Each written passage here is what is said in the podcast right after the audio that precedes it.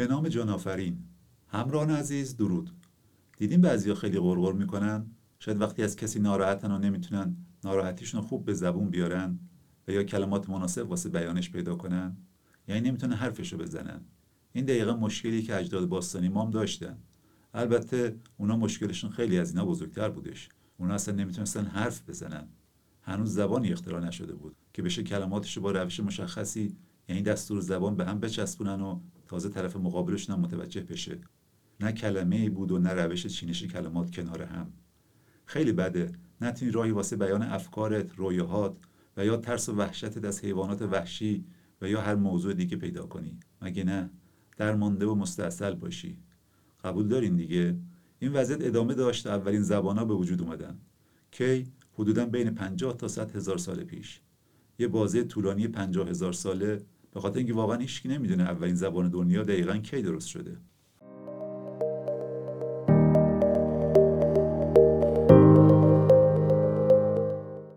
به اپیزود پنجم پادکست چیز فهم خوش اومدین. می‌خوایم ببینیم چطور از اسوات بیمعنی و قرقر و نجوا و زبان اشاره رسیدیم به بیش از هفت هزار زبان زنده حال حاضر دنیا. و تازه خیلی بیشتر از اون تو دنیای دیجیتال مدرن امروز اموجی ها و آواتارها. تازه بگذریم از اینکه بیشتر از سی هزار زبان زنده دنیا که آدما یه روزی ازش استفاده می‌کردن به مرور از بین رفتن و دیگه کسی ازشون استفاده نمی‌کنه. ولی اصلا چرا زبان اینقدر مهمه؟ خب یه لحظه دنیا رو بدون وجود کلمات تصور کنین. بدون حرف زدن با خانواده و رفقاتون. یعنی که نتونین بنویسین. کتابی برای خوندن نباشه. نتونی با رفیق تماس بگیری و حرف بزنی وقتی دلت گرفته. بدون نامه بدون ایمیل بدون پیامک. چقدر دلگیره همچون دنیایی؟ اگه از من بپرسیم من میگم خیلی هم ترسناکه. از اون گذشته زبان فقط وسیله تبادل اطلاعات که نیستش. با زبانی که می‌تونیم افکار، احساسات، آرزوها و تجربیاتمون رو به هم بگیم. انگاری زبانی که ما رو به خانوادهمون، دوستامون و بالاتر از اون به جامعهمون و در آخر به دنیا پیوند میده. در واقع زبان و ارتباطات بستر تمدن بشریه.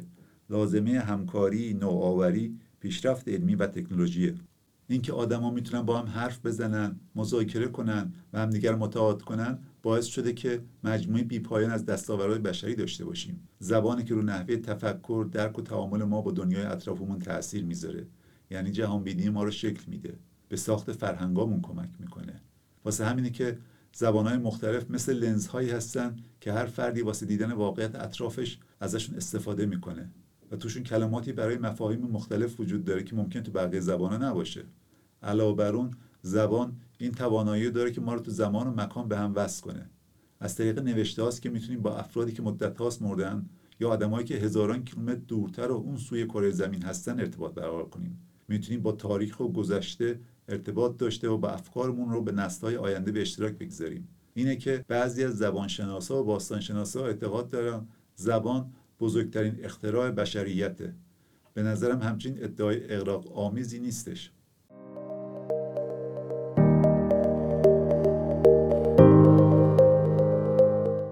ولی اصلا زبان چیه؟ تعریفش چیه؟ زبان یه سیستم ارتباطی ساختار یافته است. که انسان قادر می‌کنه تا افکار عقاید احساسات و مفاهیم رو با استفاده از نمادها صداها و حرکات بیان کنه. منظورمون از یه نمادم می‌تونه یه شعر یه تصویر یا یعنی نقاشی باشه. معمولا هم زبان دارای مجموعی از قوانین و قراردادهاست که مشخص می‌کنه چجوری کلمات و افعال رو کنار هم بچینیم و جملات بسازیم. این قواعد ممکن توی زبانی خیلی ساده باشه و توی یک دیگه بسیار پیچیده. مثلا زبانی داریم به نام نواهو که مال بومیان آمریکاست. سیستم صرف افعال پیچیده و ساختار دستوری پیچیده ای داره. یا زبان مجارستان که پیچیدگیش تو استفاده بسیار گسترده از پسبندها و ترتیب کلماته و یا عربی که احتمالا باش آشنایی داریم و شامل یک سیستم دستور زبان پیچیده با انواع اشکال فعل موارد اسمی و قوانین جنسیتیه. حتی تلفظ کلمات هم سختی های خودشو داره. بعضی حروف باید از ته حلقت بگی بعضی هاشون رو نوک زبونت. جالبه که اگه درست انجام ندی ممکنه معنی کلمه کاملا عوض بشه. حتی کلماتی هستن که اگه اشتباه تلفظ بشن ممکنه توهین آمیز به حساب بیان. یا زبان قوم پیناها یا پیراها از بومیان آمازون. میگن 65 هزار شکل مختلف فعل داره. اونا تا افعالشون گذشته حال یا آینده ندارن.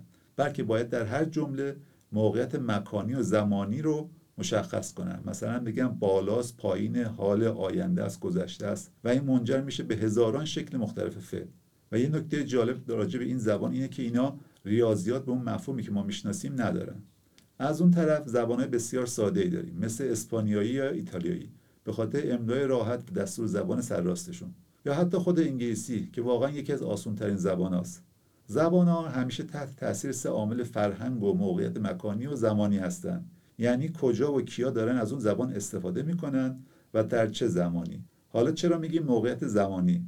به خاطر اینکه زبان یه موجود زنده است و در طول زمان تغییر می‌کنه و خودش رو با اون زمان خاص هماهنگ می‌کنه. ممکنه که کلمات جدید از زبانهای دیگه به خاطر رابطه با اون یکی جوامع وارد بشن. یه سری کلمات به مرور زبان دیگه کم استفاده و یا بی استفاده بشن. شکل کلمات و افعال ممکن تغییر کنه. مثلا به خاطر اینکه آدما یه روش راحتتر واسه تلفظش پیدا می‌کنن. آدمیزاد دیگه همیشه دنبال روش راحتتره. این فقط یه نمونه پیشرفت و تغییرات زبانه. و در حال رشد و تغییره. مثل موجود زنده پوست میندازه رشد می‌کنه. شکل بعضی اعضاش عوض میشن و بعضی اعضاش ممکنه پیر بشن و بمیرن. به جاش یه سری عضو دیگه به دنیا میان و رشد می‌کنن و این چرخه مداوم تکرار میشه. در نهایت هم ممکنه زبان کلا بمیره. تو هر زبانی یه سری کلمات هستن که واسه بزرگسالا آشنا چون تو بچگی اونا رو شنیدن. ولی شاید واسه بچه ها خیلی آشنایی نداشته باشن. مثلا اسامی بعضی غذاها که مادران ما درست می‌کردن و الان به واسطه فست فودا و غذاهای بسته‌بندی شده و کلا تغییر ذائقه ما دیگه خبری ازشون نیست. شاید یه سری از این کلمات به مرور جاشون فقط تو لغتنامه ها باشه و منسوخ بشن. برعکسش مثلا خیلی کلمات تکنولوژی داریم که شاید واسه بزرگسالا خیلی آشنا نباشن و تازه اختراع شده باشن. زبان هم در طول زمان و مکان تغییر می‌کنه و هم به واسطه وسیله که ازش استفاده می‌کنیم. نمونهش تغییراتیه که زبان به خاطر اختراع وسایل مثل تلگراف، تلفن ثابت و موبایل داشتن. مثلا ارسال اسمس و اموجی ها این همون راحت طلبی آدمات و حرف زدنه. همینی که تو دنیای دیجیتال مکالمات راحت تر شده و یه اموجی می‌تونه یه جمله معنی داشته باشه. اینه که هرچی در زمان عقبتر بریم زبان ها سختتر میشن ولی به جاش زیباتر هم میشن. ولی کار واسه نیاکان ما به راحتی استفاده از یه اموجی نبود. اونا هنوز نمادای مشترک نداشتن. اگرم بود تعدادشون خیلی انگشت شمار بودن. بعدش هم هنوز قواعد چینش اون نمادا کنار هم مشخص نبودن. بدون زبان انسانهای اولی مجبور بودن برای برقراری ارتباط به حرکات فیزیکی، قرقر، نجوا و یا حالات چهره تکیه کنند مثلا اخم کردن یا تعجب کردن. با این حال این حرکات عبارات اغلب مبهم بودن و ممکن بود به راحتی یه جور دیگه ازشون برداشت بشه. و به تب سو تفاهم پیش بیاد.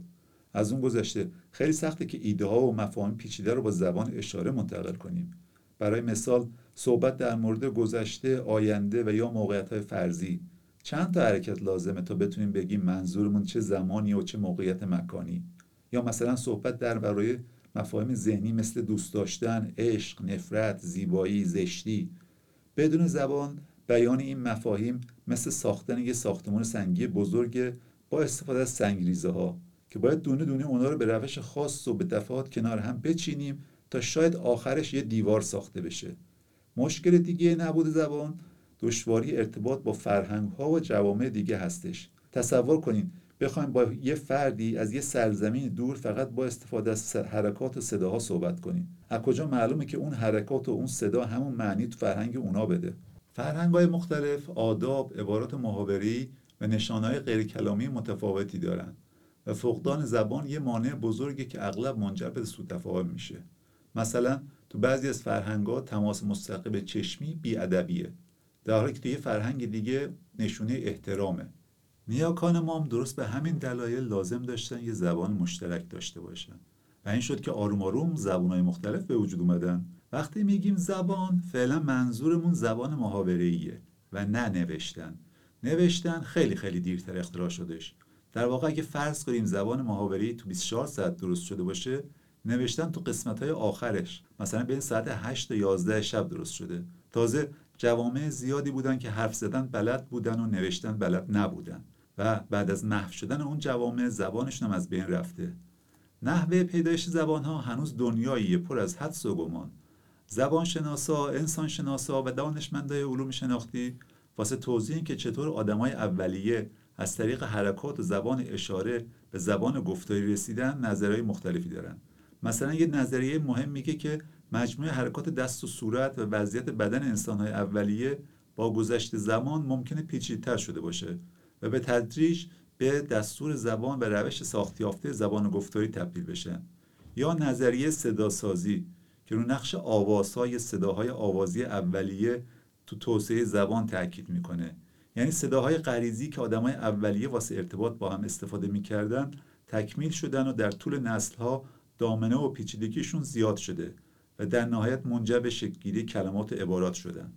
یه سری هم میگن که به احتمال زیاد زبان گفتاری اوایلش از صدای حیوونا و به خصوص آواز پرنده الهام گرفته شده. پرنده واسه ارتباط با هم آوازهای مختلف و پیچیده‌ای دارن. مثلا برای جذب جفتشون. یا دفاع از قلمروشون تعجب نکنه اگه بگم ما هم الان داریم همین کارو می‌کنیم. منتها بهش میگیم توییت کردن. توجه دارین که اشارمون به توییتر که آرمش یه پرنده است که داره انگار جیک جیک می‌کنه. البته به لطف آقای ایلون ماسک صاحب جدیدش نماد پرنده شده یه ایکس بزرگ. از این شوخی کوچیک که بگذریم میشه گفت آدما ممکنه بعضی از این ویژگی ها رو وام گرفته باشن. ولی تمایز اصلی ما آدما از سایر حیوانات همین توانایی حرف زدنه. بعضیا حتی عقبتر هم میرن و میگن صداهای الهام گرفته شده از طبیعت حتی از صدای پرندگان هم زودتر استفاده می شده صدایی مثل صدای رودخونه، آبشار، باران، رعد و مشابه اونا.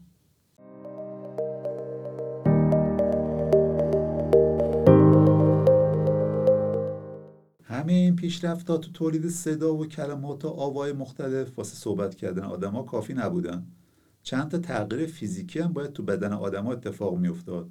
وگرنه حتی اگه یه کلمه هم بلد بودیم نمی‌تونستیم به زبونش بیاریم. یا شاید نمی‌تونستیم بشنویمش. چیا؟ اولیش مجرای صوتیمون که شامل نای، هنجره، حلق و حفره دهانمونه.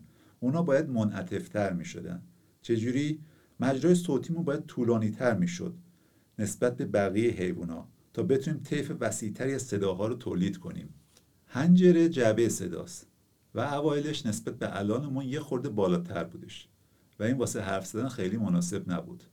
پس هنجرمون باید پایینتر میرفتش تا قسمت عمودی مجرای صوتیمون از قسمت افقیش یعنی دهنمون طولانی تر بشه. پایینتر بودنش به اون امکان تولید صداهای بیشتری میده. این همون اتفاقی که بین 50 تا 100 هزار سال پیش افتاده. و یکی از شواهدیه که میگه اولین بار آدما تو این بازی زمانی تونستن صحبت کنن.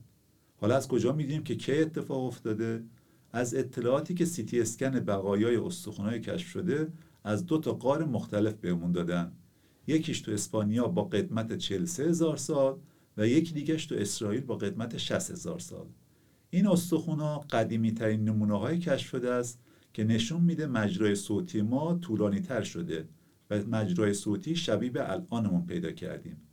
البته هنجره پایین تر یه مشکلی با خودش آورده که همین الان هم ممکنه اذیتمون بکنه. یعنی چی؟ یعنی امکان خفگی موقع غذا خوردن. ممکنه غذا بپره تو گلوتون. چون هنجرمون پایین تره اجازه میده غذا و مایعات به جای رفتن تو مسیر اصلی خودشون یعنی مری وارد مجرای تنفسیمون یعنی نای بشن مسیر هوا رو ببندن.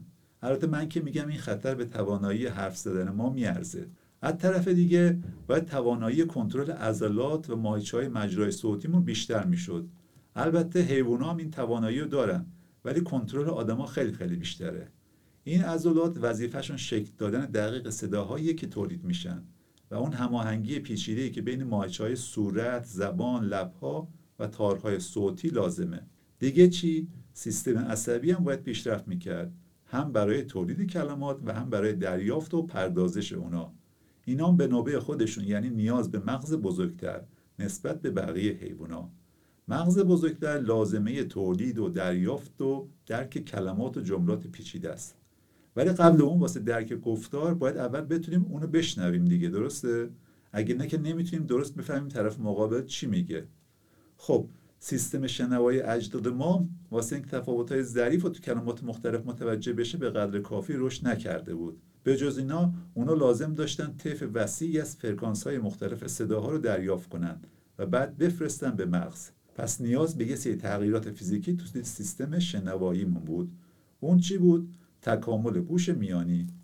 گوش میانی زنجیره از استخوان‌های ریزه که ارتعاشات از پرده گوش به گوش داخلی منتقل می‌کنه. این استخوان ریزا درست شبیه تقویت کنندن و باعث میشن ما صداهای ضعیف هم بتونیم بشنویم.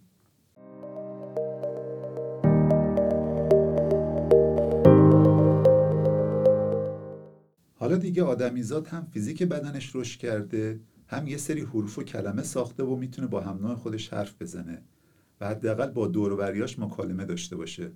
حتی اگه فرض کنیم تعداد اون کلمات که بلده خیلی محدوده. اصلا مهم نیستش. چرا؟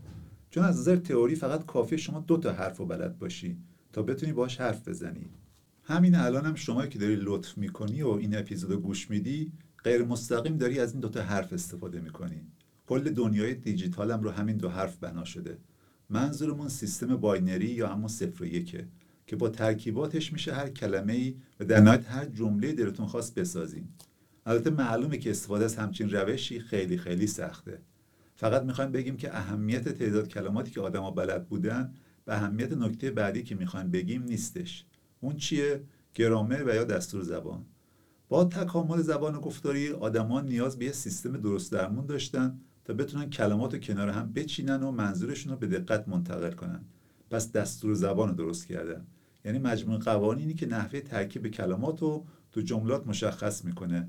و باعث میشه تا روابط منسجم و معناداری بین اونا شکل بگیره. دستور زبان در واقع معماری زبان و اجزای مختلفی داره. دستور زبان با تعریف سنتیش دو تا بخش مهم داره. صرف و نحو. صرف یا واژه شناسی که روش ساخت کلماته و نحو که روش چینش کلمات رو کنار هم تعیین می‌کنه. گفتیم تعریف سنتی. چون تو تعریف مدرنش قسمت های دیگه هم بهش اضافه شدن. توسعه دستور زبانم یه شبه اتفاق نیفتاده. اونم برا خودش یه مسیر طولانی و زمانبری رفته. باستان شناسا و زبان شناسا سه تا سطح پیشرفت رو توی دستور زبان شناسایی کردن. سطح اول که بهش میگن جیوان گرامر وان یا تک حرکتی. این ساده ترین دستور زبانه که ابتدایی ترین و خطی ترین ارتباط ممکن بین کلماته و به شدت وابسته به معنی تک تک کلمات. مثلا میگیم مشروب می‌خوری رانندگی می‌کنی پلیس دستگیرت می‌کنه میری زندان.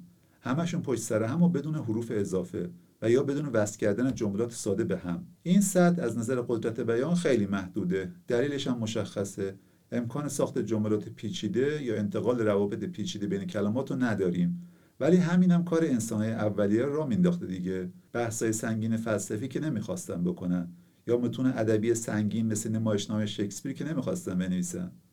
سطح دوم که بهش میگیم جی تو یا دو حرکتی. این یه جهش خیلی مهمی تو پیشرفت دستور زبان بودش. ساختارهای جدیدتر و سختتر درست شدن و به دنبالش امکان ساخت جمله پیچیدتر به دست اومد. الان دیگه میشه جمله ساخت که ترکیب فائل و فعل و یا فائل و مفعول و یا هر سه رو داشته باشن. مثلا همون جمله قبلمون اگه تو این سطح بگیم ممکنه اینجوری بشه. اگه شما مشروب بخوری و بعدش رانندگی کنی اون وقت ممکنه پلیس دستگیرت کنه و شاید بری زندان. علاوه بر این کلمات و واژه‌های جدیدتر و پیچیدتر هم ساخته شدن. مثلا با اضافه کردن پسوند و پیشوند. افعال ساده گذشته حال و آینده هم تو این سطح معرفی شدن. این برای زبانهای اون موقع پیشرفت بزرگی بودش. ولی در مقایسه با دستور زبانهای مدرن الان خیلی بچگونه است. و بالاخره سطح سوم که بهش دستور زبان بازگشتی هم میگن چرا چون تازه تو این سطح که میشه یه جمله رو وسط جمله دیگه آوردش جملات پیچیده و بندهای متعدد با ارجاعات متعدد درست کرد میشه راجع به مفاهیم انتظایی مثل احساسات، باورها، افکار و یا موقعیت‌های فرضی صحبت کرد. میشه شعر گفت، جوک ساخت، به یه چیزی با استعاره اشاره کرد و یا داستان سرایی کرد. افعال زمانی پیچیده مثل ماضی بعیدم تو این سطح وارد دستور زبان شدن. اون جمله مشروب خوردن رانندگی رو اگه بخوایم تو این سطح بگیم بشه شاید همچین چیزی.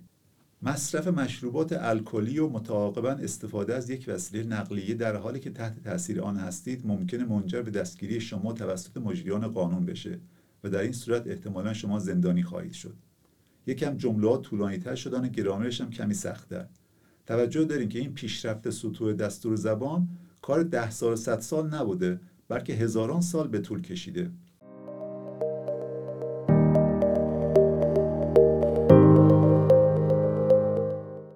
یه اتفاق مهم دیگه هم باید میافتاد تا زبونا بتونن بیشتر پیشرفت کنن. اون چی بود؟ نوشتن. منظورمون نوشتن حروف و کلمات و جملاته. آخه قبلش یه مدل دیگه نوشتن ابداع شده بود. در اصل برای شمردن. داستانش میگم براتون. حالا چرا نوشتن واسه پیشرفت زبونا مهم بودش؟ مهمترین دلیلش خیلی ساده است. درسته که میشه همه چی رو حفظ کرد و سینه به سینه به افراد دیگه منتقل کرد ولی اگه آدما نمی‌تونستن تجربه ها افکار کشفیات دانش و خیلی چیزهای دیگر رو یه جای ثبت کنن به احتمال زیاد اونا به مرور زمان از بین می‌رفتن. یه جوری انگار داری در جا می‌زنی و هر بار همه چی باید دوباره از اول بسازی. بعدش هم بدون نوشتن نمی‌شد زبان رو استاندارد کرد و بهشون سر و سامون داد. یعنی یه مرجعی واسه کلمات و دستور زبان درست کرد تا کسای دیگه هم بتونن به درستی ازش استفاده کنن. خلاصه بگیم هر زبانی که توانایی نوشتن توش نبود محکوم بود که از بین بره. هویت و میراث فرهنگی و حتی تاریخ هم بدون نوشتن از بین میرن. واسه همینه که به زمانهای قبل از اختراع نوشتن میگن دوره پیشا تاریخ و به بعدش میگن دوره تاریخی. واسه اینکه آدما از اینجا به بعد تونستن تاریخ رو ثبت کنن. قبلش فقط سنگ نگاره بود و قار نگاره سنگ نوشته ها و نقاشی های روی دیواره قارها که بیشتر به درد نمایش اشیا و حیوانات میخوردن تا ساخت لغات و افعال و کلمات دیگه. تازه خیلی هم طول می‌کشید تا مثلا بشه یه نقاشی رو دیوار بکشن. یا فرض کنین یکی خورشید نقاشی کرده باشه. خب منظورش چیه؟ خود خورشیده منظورش روزه یا مثلا می‌خواسته بگه دلم گرمای خورشید رو می‌خواد یا می‌خواسته بگه گرممه کی می‌دونه؟ این همه ابهام واسه یه موضوع ساده. حالا خودتون فکر کنید چه بلایی ممکن سر موضوعات پیچیده‌تر بیاد. هزاران سال گذشت تا اینکه حدود سه هزار سال قبل از میلاد حضرت مسیح یه اتفاق باحال تو بین النهرین افتاد. بین النهرین یه منطقه تاریخی بودش بین دو رود بزرگ دجله و فراد محدودش هم با جغرافی های امروز میشه قسمت هایی از کشورهای عراق، سوریه، ترکیه، ایران و کویت. از اسمش هم مشخص دیگه. بین دوتا رود. سومری ها، آشوری ها و بابلی ها برای هزاران سال ساکنین اصلی این منطقه بودند تا اینکه بالاخره 500 سال قبل از میلاد مسیح امپراتوریشون به دست کوروش بزرگ فتح شد و شدن قسمتی از امپراتوری هخامنشی. بعدا هم برای صدها سال محل جنگ بین پادشاهان ایران و رومی بوده و دست به دست می شده. این منطقه خیلی خیلی زیاد به رشد بشریت کمک کرده. از اختراع چرخ و کاشت اولین محصولات قلات گرفته تا توسعه خط میخی و بالاخره توسعه ریاضیات و ستاره شناسی. اونی که ما باش کار داریم و اون اتفاق باحال ابداع خط میخیه. سومری ها یه سیستم شمارش و حسابداری نسبتا ابتدایی داشتن. مثلا اگه می‌خواستن حساب کتاب محصولات و کالاهای ورودی و خروجی رو به معابد یا خزانه رو نگه دارن. اونا با استفاده از خاک رس یه نشونه سبودی از اون چیزی که می‌خواستن بشمرن درست می‌کردن. مثلا شکل یه گوسفند. برای راحت شدن کارم قالبایی درست کرده بودن تا اونا روی خاک رس مرتوب فشار بدن و شکل دلخواهشون رو سریعتر بسازن. درست شبیه کاری که بچه ها موقع خمیر بازی می‌کنن. اونا قالب رو خمیر فشار میدن و سریع شکل قالب رو خمیر درست میشه. مثلا شکل سریع آدم. بعد اونا رو میذاشتن تا خشک بشن و بعدش به صورت عمودی رو هم میچیدن. اینجوری می‌تونستن اونا رو به راحتی بشمرن. یکم که گذشت به فکرشون رسید به جای که هر بار این شکل رو بسازن از مهر یا قالب مخصوص اون استفاده کنن و روی صفات مربعی یا مستطیلی خاک رس فشار بدن. تا روی صفحه اثرش بیفته. یه صفحه کاغذی رو تصور کنید که از خاک رس ساخته شده و هنوز خشک خشک نشده و یه نفر که تون داره اون صفات رسی رو مهر می‌زنه. احساس می‌کنید چه کار زمان بر و خسته کننده ایه تازه چون هنوز از بالا به پایین مهر می‌زدن باید منتظر می‌شدن تا شکلهای ستون اول خشک بشه تا ستون دوم رو شروع کنن. چون ممکن بود دستشون اشتباهی بخوره به ستون اول نوشته ها و اونا رو خراب کنن. این بود که به جای ثبت عمودی رفتن سراغ ثبت افقی. دیگه لازم نبود منتظر خوش شدن ردیف اول بشن. تازه راحت ترم می‌شد بخونیش بعدش دیدن اگه این شکل رو 90 درجه بچرخونن بازم راحت تر میشه. پس اونا رو 90 درجه چرخوندن و اینجوری ساده ترش کردن. این شد سنگ بنای اختراع خط میخی. در واقع هر کلمه خط میخی اولش یه نماد ساده از یه چیزی بوده. بعدش اونو به جای عمودی افقی کشیدنش.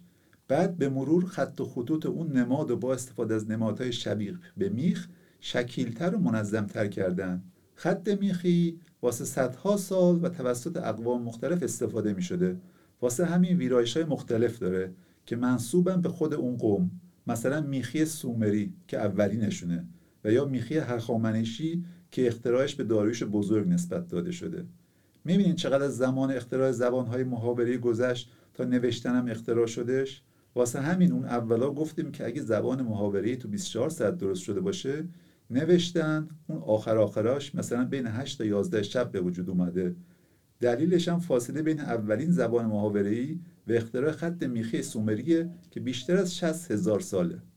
از اون طرف و تو شرق آسیام چینیا دارن یه مسیر مشابهی رو میرن. البته کمی دیرتر. با فاصله زمانی بیشتر از هزار سال.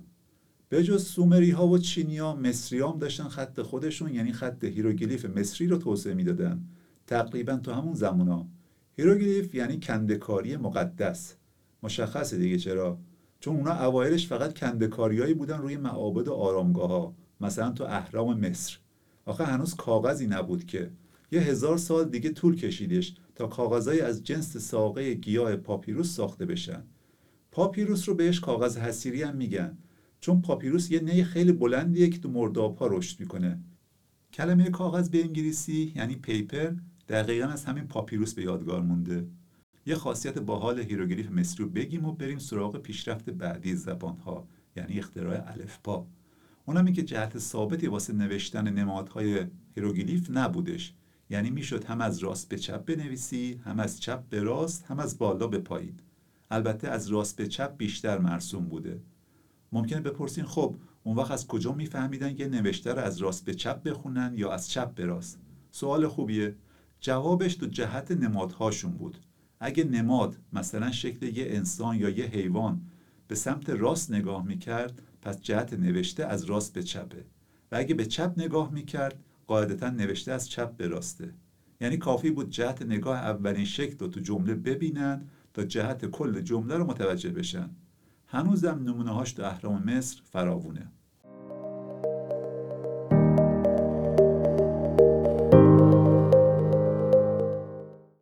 دو هزار سال دیگه هم گذشت و خط میخی هر روز ساده تر و ساده تر شدش. ولی هنوز واسه نوشتن و خوندن باید صدها نماد و شکل و حفظ می‌کردی. هم نوشتنش سخت و کند بود هم خوندنش.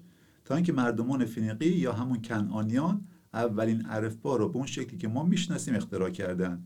فنیقیا کیا بودن؟ اونا سامی تبار بودن. حدود 2500 سال پیش از میلاد مسیح کنار دریای مدیترانه ساکن شده بودند مردمانی آرام و با فرهنگ و مشغول به دریانوردی و بازرگانی.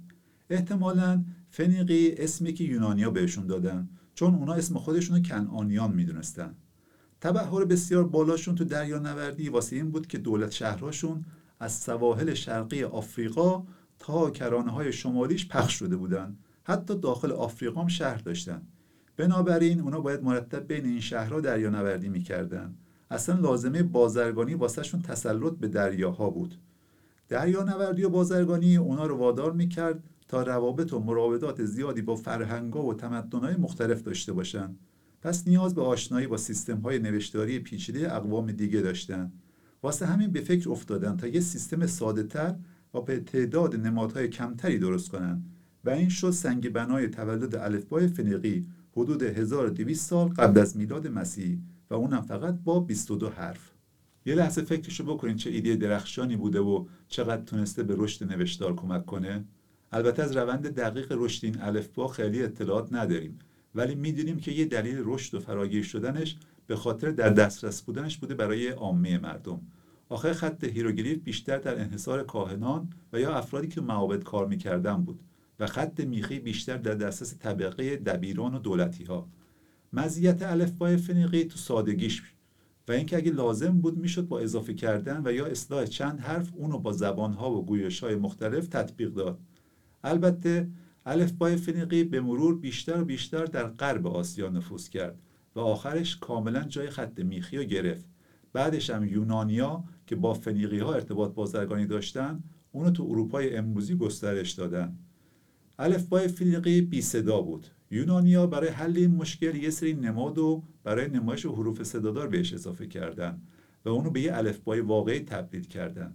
ولی در اصل مادر هر دو الفبای یونانی و لاتین الفبای فنیقیه خود این دوتا هم مادر سایر الفباهای کل اروپا این یعنی همه الفباهای اروپایی وجودشون مدیون این الفبان الف و بیت دوتا حرف اول این الفبا بودن. اصلا کلمه الفبا از همین دوتا حرف ساخته شده. یونانیا این الفبا رو با الهام از دو حرف اولش آلفابتا نامیدن البته یونانیا نه تنها این الفبا رو توسعه دادن بلکه جهت نوشتنش هم از راست به چپ به چپ به راست تغییر دادن. همینی که نوشتار اکثریت مردم خاور میانه مثل ما ایرانیا، عربا و حتی زبان عبری یهودیا از راست به چپ در حالی که تو اروپا از چپ به راست. حالا یه اشاره به زبان عبری یهودیا شدش. یه نکته جالبم راجع بهش بشنویم بد نیستش. این زبان تنها نمونه واقعا موفق زنده شدن یه زبان مرده است. یعنی چی؟ بعد از ظهور مسیحیت یهودیا به خاطر مسائل سیاسی و مذهبی سه تا جنگ بزرگ با مسیحیا به فرماندهی روم داشتن. تو سومیش که سال 136 بعد از میلاد مسیح اتفاق افتاده شکست بدی خوردن. نیم میلیون یهودی کشته شدن بقیه از خونه و شهرهای خودشون اخراج و آواره شدن. حتی یه سری از اسرا هم به عنوان برده فروخته شدن. به جز اون رومیا ورودشون رو به اورشلیم که شهر مذهبیشون بود ممنوع کردن. تا این موقع زبون رسمی یهودیا عبری بود. ولی بعد از این جنگ استفاده از اون زبان فقط محدود شد به مراسم مذهبی و تقریبا از بین رفتش تا اینکه تو قرن 19 میلادی به عنوان زبان میانجی یهودیان فلسطین احیا شد. و نهایتا شد زبان رسمی کشور تازه تأسیس اسرائیل. برگردیم سراغ الفبای فنیقی. الفبای فنیقی هم به سمت اروپا رفت هم به سمت تمدنهای عرب زبان و هم به شبه قاره هند و نهایتا جایگزین بقیه سیستم های نوشتاری شدش. تنها سیستم نوشتاری که تحت سلطه الفبای فنیقی نرفت الفبای زبان چینی بودش که اونم تو شرق آسیا گسترتر شد و تقریبا به همه جای شرق آسیا نفوذ کرد. در نهایت الفبای فنیقی به مرور از بین رفت ولی ابداعش نقطه عطف تاریخی بزرگی بودش و موجب رشد تمدنها شد و اونا رو متحول کرد و میراسی به جا گذاشتش که هنوزم بعد از هزاران سال پابرجاست